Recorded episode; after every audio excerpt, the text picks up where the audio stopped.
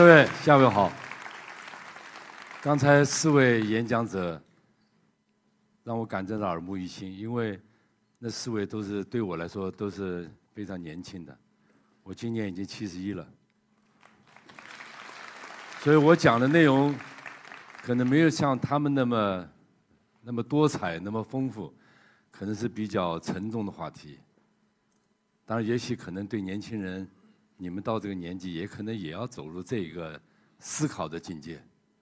那我今天讲的题目就是，咱们怎么来思维，怎么思考问题。那么，因为我是搞设计的，那么所以我从设计的角度来谈，我认为设计是一种智慧，是一种思维方式。而这个观点我觉得很重要。咱们年轻人往往喜欢用眼睛、用感官去感受，这是千万不能丢掉的。但是可能不能光靠眼睛，光靠你的感官。就是我们讲智慧这两个字儿。什么叫智？智就是聪明，就是有很多主意，有很多想法，有很多办法。慧是什么呢？慧不是智，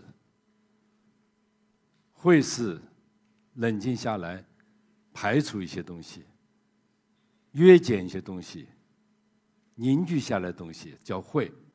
那么，我认为这个设计。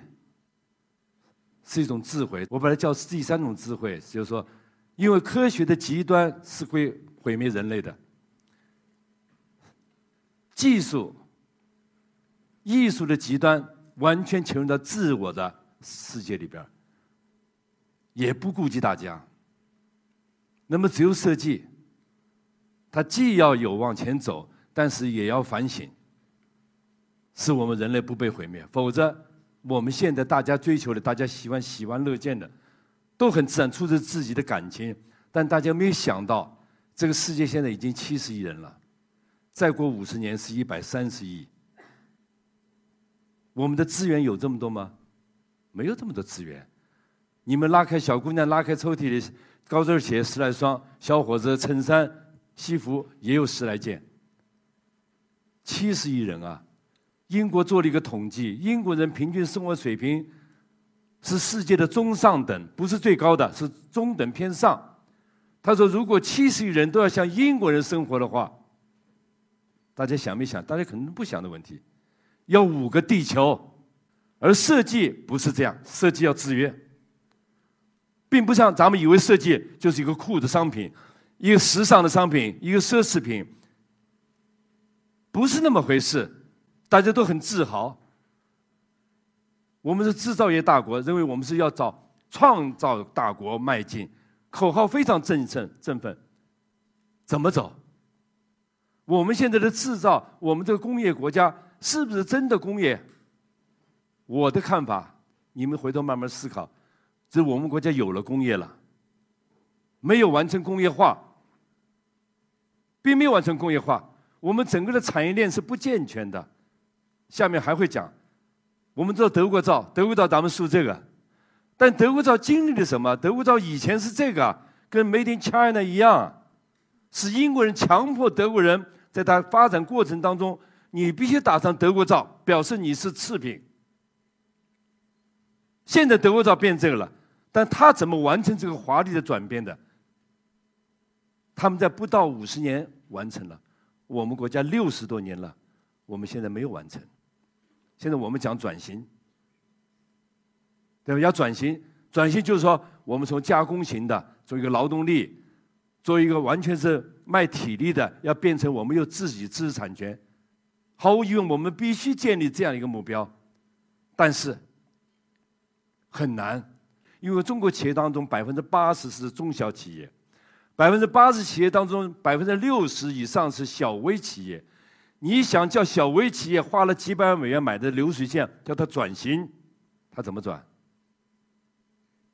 所以他说，今天转今天死，明天转明天死，慢慢转慢慢死，我慢慢死。所以这些问题说明什么？设计它绝对不是我们看到的一个假象，就是商场上非常丰富，叫去年的双十一，对不对？我相信咱们年轻人都买了很多东西，你想没想你买了有什么用？你为什么要买它？这种消费理念，我们认为是正常的。这恰恰是商人的阴谋。这消费黑洞，而我们年轻大家都非常踊跃，而且越年轻越踊跃。而我们认为未来的社会不是奢侈，不是什么都要有。咱们现在你有我也有，对不对？你有一辆这个车，我还有一辆更高级的车。你有时候两二室一厅，我要三室一厅。设计不是设计，要创造一个合理的生存方式。就我经常说，你要那么多房子干嘛？你睡着了不就是两平方米吗？所以我们想，任何一件产品，你们身上穿的衣服，你们手里拿的 iPhone 也好，它不是一个作为一个消费者可以说这是一个杯子，这是个手机，这是一个手表，这是一个相机。但作为设计人想着什么？它首先要被制造出来。所以一一个杯子，它被叫做产品。它同时还被流通，叫叫商品；它还是要被使用，叫用品；扔的垃圾箱叫废品，还能再回收。所以，一个设计的东西，你要经过这四个社会程序，你难道就酷就行了吗？没有这么简单。所以，你设计师并不是说，是你都做出一个非常漂亮的东西，你背后这些东西不解决，它肯定被社会淘汰，而且引导着我们往相反的方向走。我们说设计实际是引导我们的行为的，是个不知不觉的引导我们的行为。他不说教，你的使用过程当中引导你的使用方式，引导你的行为，让你方健康文明去发展。而我们现在看到的商品是什么？引导你奢侈，引导你浪费。而我们看着市场的狂欢，对不对？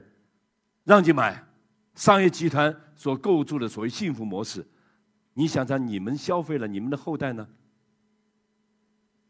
后代没有了，就是我们说一个城市上海绿化，对不对？南方城市绿化的很好。你再绿化，我给你说一个浅显的道理：你再绿化，墙上种着草，种上树，房顶上种了树，能绿化出老虎来吗？没有了。我们现在讲的绿色，绿色讲的什么三二再利用再什么，已经晚了。设计是唯一的售前服务。事前干预，不要等事后，等事后就晚了。现在地球已经患上癌症了，这些问题我们年轻你们可能都不想，可是你们早晚要想，而且你们未来必须要在这个社会，你们是主人。这是二零一一年在清华大学，范冰冰给范冰冰给顾 C 搞了一次时装发布会，平常我们都听说了，并没当回事，在我们身边发生，就是感觉感觉到非常刺痛。二十分钟的表演花了八百万，装修了一个礼拜，完了拆掉了。我相信每天在全世界发生这样的事情，我们习以为常，大家认为这就是社会就需要的，真需要吗？大家真是看服装吗？就像上海看车模，你们真是看车吗？不是这么回事啊！所以这些东西为什么？设计里边有责任，设计师有责任，而设计现在一味的奉承商业，你只要做怎么弄，我就怎么弄，设计师的责任没有了。而我们现在面临的时代是一个挑战性，就是你们都要，你们哪个年纪都要遇上的世界这一个尖锐这个变转变时期，我们错不过。大家看看这个现象，我相信大家稍微关注一下。遍地都能看见这个景象，大家知道不知道？我们现在第二大国，我们的生产总值靠什么换来的？每一美元的国民生产总值耗费的是日本能源的十一点七倍，是法国、德贝德国的七点几倍。就是我们看到这个，你还高兴得起来吗？你就不觉得高兴，你就会非常紧张。这么下去，万一中日要开战，我们拿什么？我们的底气在哪儿？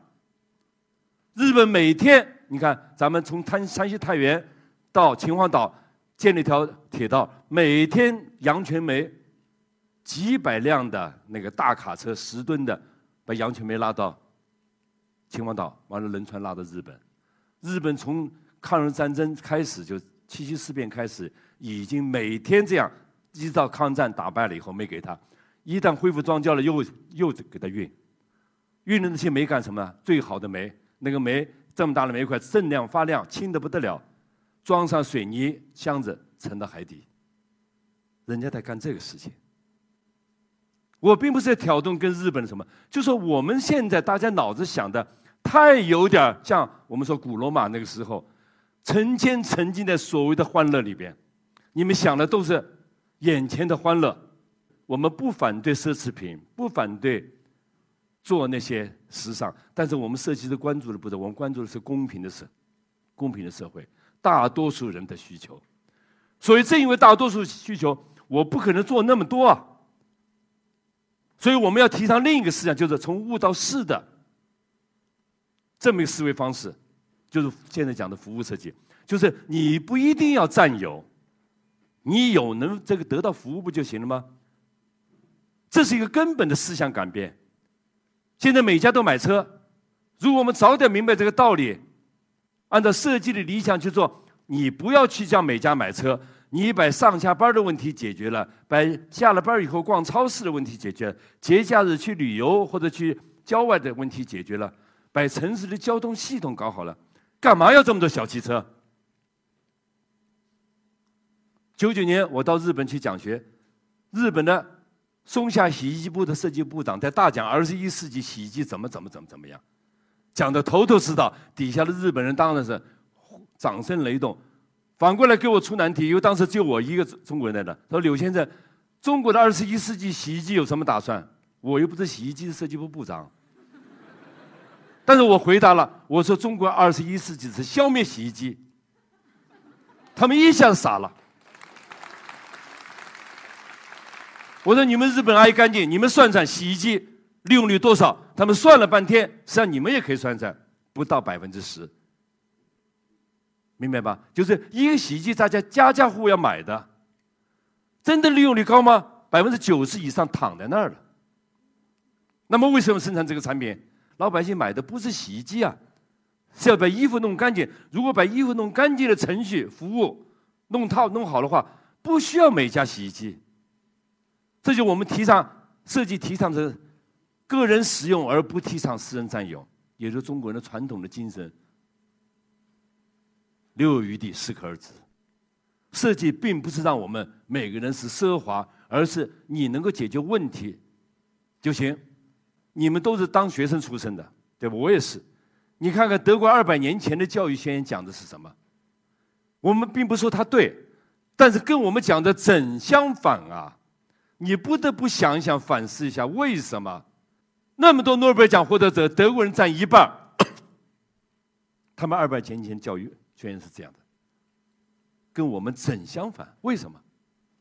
不是培养人们的适应传统世界，我们要培养大家适应传统世界；不是着眼于实用性的知识传授，而我们是着眼于知识点。它是二百年前的教育，而不是大学生普通教育啊。在欧洲，你说给学龄前儿童叫他背唐诗，背什么？那歌德的诗。家长一告，老师蹲监狱。在中国可能吗？那老师要要受奖励的。你看我的孩子能背三百首，你的背五百首，他背一百首，在他们那儿，老师马上要蹲监狱去。大家想着为什么？真的，大家得仔细想想。就这个世界上，并不是只有我们。我们要比较，一比较，我并不是人家对，人家好。那我们为什么这样？他们为什么这样？到底什么原因？我们到底要培养什么人？这是中国传统，而我们把什么祥云文当中国传统，中国红当中国传统，弄个大污点当中国传统，我觉得都非常幼稚。这么一个五千年民文明一个民族，我们认知到传统就是这个东西。我说句可能难听的话，咱们都是那个农耕民族，农耕民族的祖先传统是不穿内裤的。你们要不要继承？就咱们一说继承传统，就这些东西。你看，这是中国传统。你看，中国这个文字要写品德、品质、品性，为什么要三个口来写？因为三口最能表示出品，品是沉淀的，不是打造的。现在咱们打造品牌，全在作假，全在做广告，根本不是做品牌，只做牌，不做品。第一口不会有品，狼吞虎咽了，对不对？拿着一块鸡腿就啃，满嘴流油，那有品吗？没有品，对不对？第二口开始发家了，到处摆牌上，手指头全戴上金溜子，还不过瘾，把牙齿挑掉，敲加两个金牙。一笑，哎，我有钱，我是金的，牙齿都金的了。那什么？那是炫耀，炫耀科技，炫耀财富。而我们国家现在正处的这一个状态，炫耀，到处要摆排场，要做业绩，要做广场，要做标志物，恨不得就怕人家不知道我们现在怎么怎么有钱了。第三口才能叫品，知道要吃素了，要减肥了，哎，想到还有世界上百分之十五人。在饥饿线之下，我得留有余地。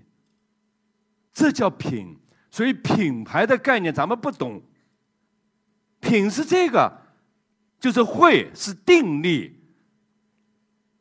是内向，不是炫耀，不是向外张扬。而我们这个民族五千年的文明，为什么我们现在变这样了？这是很奇怪的事情。我们习惯用眼睛看问题，因为眼睛很敏感。我们的信息百分之八十以上是靠眼睛获得了，正因为如此，我们被眼睛批判了，被眼睛欺骗了。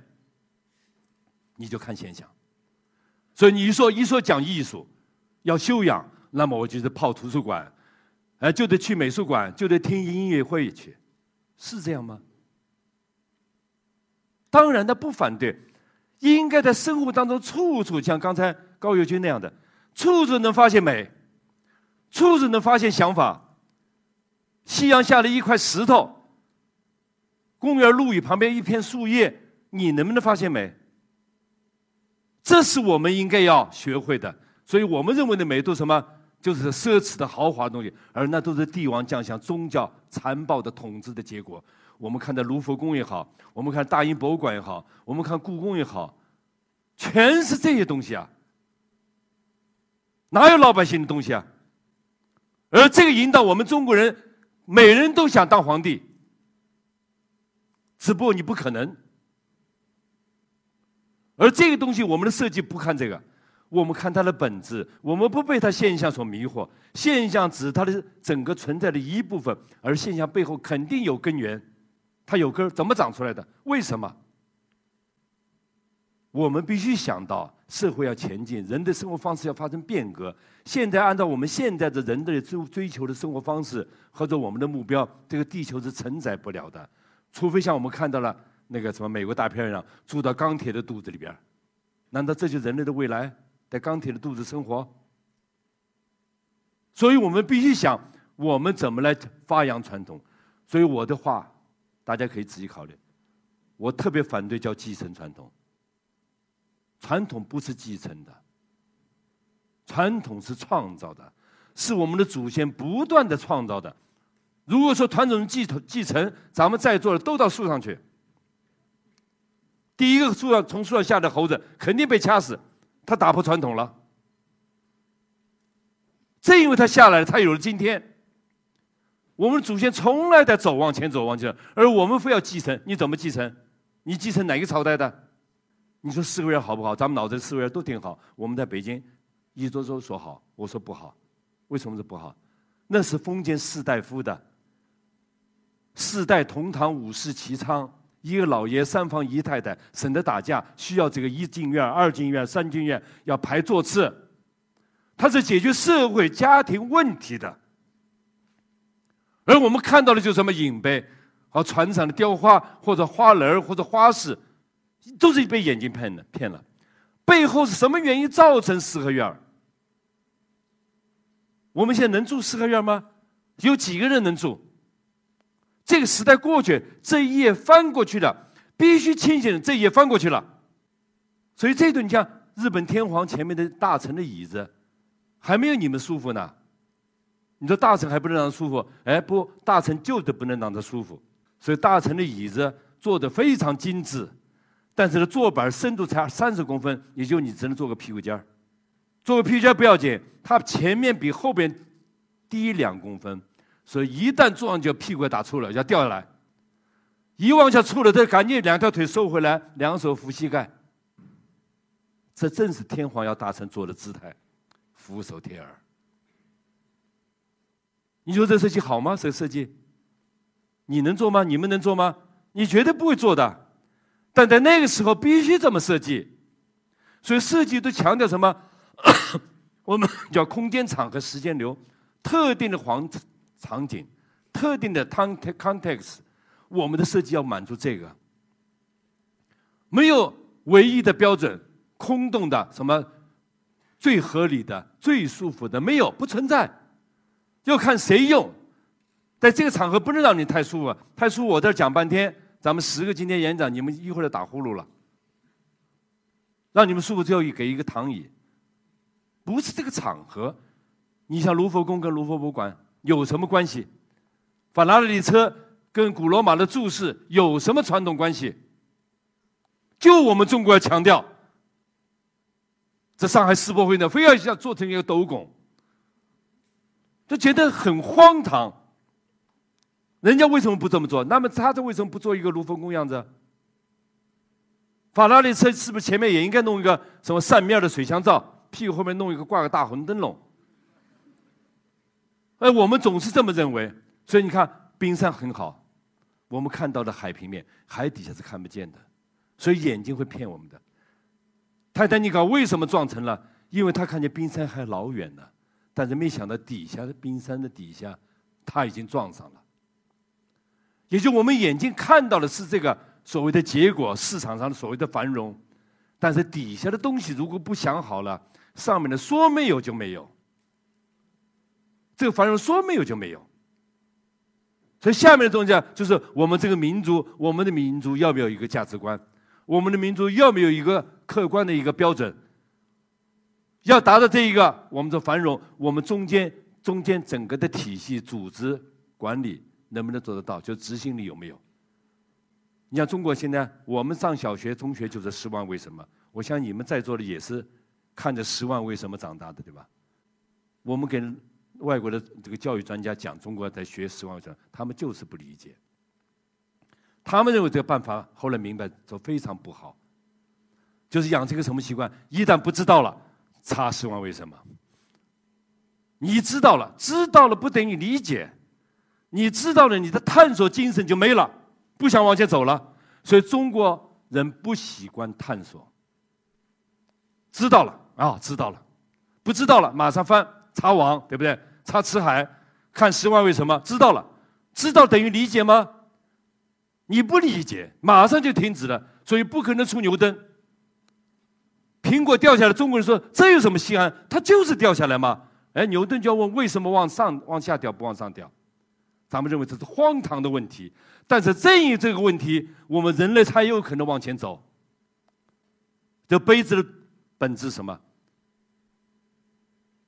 你们在座的肯定都是年轻人，而都有一些一些文化水平，你们肯定叫你们画个杯子不成问题。所以我给你们说，请你们每人给我想象一个杯子，你五分钟给我答案，五个钟头，五个月。五年、五十年、五百年，你们给我的方案结果还是杯子。这么认识，我们的创造力就自然就没有了。你顶多画大杯子、小杯子、高杯子、矮杯子，对不对？塑料杯子、金属杯子、玻璃杯子。懂得材料了换材料，懂得工艺的换拉伸的、注塑的，对不对？冲压的。懂得画画的，你画张飞，他画林黛玉。还是杯子，所以实际上我们要思维抽象思维什么？我老百姓把它叫杯子，商人把它叫杯子。我们设计师或者我们现在要培养我们未来创新人才，脑子不能是杯子，它的本质什么？是一个盛水的器皿，是为了解渴而用的。你的思路马上打开，能解渴，那么不一定杯子，吸管也可以，对不对？手术前前后的病人是。掉葡萄糖，他不用喝水的。到荒郊野外或者到蒙古那，那是个那个抽皮带装水。到了太空飞船，那用什么高科技，他也人也得渴死，因为他失重。这是我们调动，我们举抽象思维，我们才可能举一反三，由此及彼，由表及里，风马牛效应，不相干的东西有关。只要去找到什么最小的一个平台，最小的公倍数，不能相加的，不能产生作用的，我找到了一个公共平台，他们俩就能够连通，就能沟通了。这就是只有抽象思维，抽象思维恰恰我们不训练，我们训练都是实的，知识都要实在知识，虚东西不要。你不虚，你不动脑子，你当然只能是，就是我们中国说头疼、直疼、脚疼、直痒。当你你的认识问题的方法。预固定的一个物的或者名词上，你的脑子已经被捆住了，所以需要我们说外国人传进来的头脑风暴，三四个人一下午胡说八道一下午，靠那个强行打破自己的思想的束缚，但弄了半天，最后发觉效率极低，没有一个两个成的。那么我们用这种方法把名词变成动词，我举个例子，水变成动词，你的思维马上就打开。水是 h 二 o 对不对？你看水本身也是，本质一样嘛？你看一百度以上是气体，零度以下是固体，在这两者之间是液体，本质都是 h 二 o 为什么会变？再告诉大家一个诀窍：不是水本身，是外因。外因不一样，水才变成固体、液体、气态。再有。大河上下顿时滔滔，黄河、长江同出三江平原，一个变黄河黄汤子，一个长江上游的急流瀑布，下游都是我们说湖泊沼泽。为什么？是地理位置不一样，是气候不一样。所以形容河流它是水，那么形容海洋呢？你怎么做艺术？你怎么做设计？完全另一个样。那么同样还是水、湖泊、沼泽。同样还是水，瀑布潜水。大家想，是水不一样吗？是外因不一样，是存在的环境条件不一样。瓢泼大雨，毛毛细雨，早晨接的露，云红雾，冰雪霜。这仅仅你看名词本身，又因为外因而会显成完全不同的形态。我们人可以完全不同的去形容它。去利用它，去生活在里边。当一旦用了动词，那么人造我们设计的东西就更加想象无穷了。你根本没必要去抄别人。你在这个城市，你去了解城市的历史，你把人老百姓放进去，那么人在这边做什么活动，你的思路就展开了。比方说，我们说关水，你要关海洋，你要在四川要建个海洋行吗？不可能。那么我们能不能让它关海？我们照样可以，对不对？我们可以用比喻、借喻、隐喻、转喻的办法，把很多形象的象征物摆在那儿，人们就会联想到海。我想人看到沼泽、湖泊，我想人看到瀑布、泉水，我想人看到早晨能够看到泉水，我看到路，这都可以创造很多意境啊！等等等等，下面我就用时间关系，我不不展开。你按照这个思路，除了刚才观水，你戏水，对不对？你游水，你玩水、听水。饮水，所以一个名词你加上动词，能把你整个的思想打开，你就发你你当时担心你来不及记录，你像开了闸一样的，你的想法跟泉涌一样出来。实际上就是把一个名词加上了动词，加动词的目的什么？把人放进去了，对不对？一放进人，那就丰富了。就像我们学语法。咱们中文语法，你们这个年纪都没学过。我们当时初一、初二在上海五四中学学了两年汉语。咱们是学英语学语法的，你学语法，你想想，一有了动词，那么就要主语，那么主语就可以主语从句，对不对？你要修饰动词的，那只能是副词，那么就是地点、时间、条件，那么就会地点状语从句，条件状语从句，时间状语从句，这一下这个故事就展开了。这时候你要的宾语的物，它的定位就清晰出来了，你就不会跟着外国人，也不会跟着祖先走，你就跟着实事求是解决我们眼前自己面临的问题。一堵墙，对搞装修的都知道墙，墙对搞装修是什么材料？石头墙，对不对？贴瓷砖的，糊壁纸的，或者是画壁画的，或者青钢龙骨的，那不是设计，那是工艺，那是技术。而我们设计师脑子里什么是墙？我们脑子没有墙，什么都可以当墙，因为我们的目的不一样，是阻隔，是私密，是隐蔽，是依托，是跨越，等等等等，是引导。所以我们墙可以做任何事情，任何东西拿过来都可以做墙。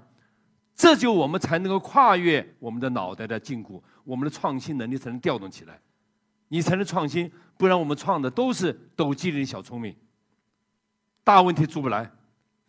所以说起这个问题也很感叹，我们清华大学，我们是工艺美院九几年并进去了，并且进到清华一个中科院校，我们很想去跟汽车工程系合作，跟他们汽车工程系的系主任谈话，就跟他将来有没有合作，他们的系主任还是很自豪的说。我们清华汽车系现在已经六十七年历史了，九九年，美国三大汽车公司当中，中国的我们清华培养出的汽车工程技术人员多少多少，高层的占多少多少。说完了，我又一句话把他说了个大红脸。我你六七年没造出辆中国车来，你培养的是打工仔，都是给人打工的。你看我们中国这么多年了，我们脑子就停止在这儿。我们中国人很聪明，很能干，但是我们就是做打工的活愿意。为什么不能去里织牛耳？为什么不能织牛耳？没有这个思想认识，没有这种方法。所以你看，长城它是墙，当时是阻挡匈奴的，现在成了友谊的桥梁了，对不对？Le Corbusier 这个狼江教堂，墙是挡光的，他拿墙去组织光线，这是设计。创造教堂的神秘感。我们中国的园林墙什么？墙是镜头吗？不是，墙是一个导引，是一个空间的开始，是让你墙外有墙，山外有山，让你感觉到风景在后边的，绝对不是终止。两个小孩兄弟俩打架，到这个地方玩的时候，可能两个人一见面，倒反而好起来了。所以墙是什么？墙可以刺激我们。墙也可以显得是一个一个沉稳，是一个民族象征。墙也可以让你感觉到依恋，墙甚至让你感觉阳光的味道能闻到。正因为有了墙，所以要开门开窗。这就是辩证，这就是设计讲的悖论。我们必须要学会这种思想方法，那么我们每个人的行业的人创造能力就会被激发出来。所以科学是了不起，但是科学说到底。它是个发现问题，叫杨振宁说：“科学家把事情弄清楚了，艺术家又给他磨了葫芦了；科学家又给他弄清楚，艺术家再给他扒了糊涂了，永无止境。所以科学了不起，但他只是告诉我们这个世界是这么样子的。而我们设计做什么？我们告诉这个世界还可以是那样，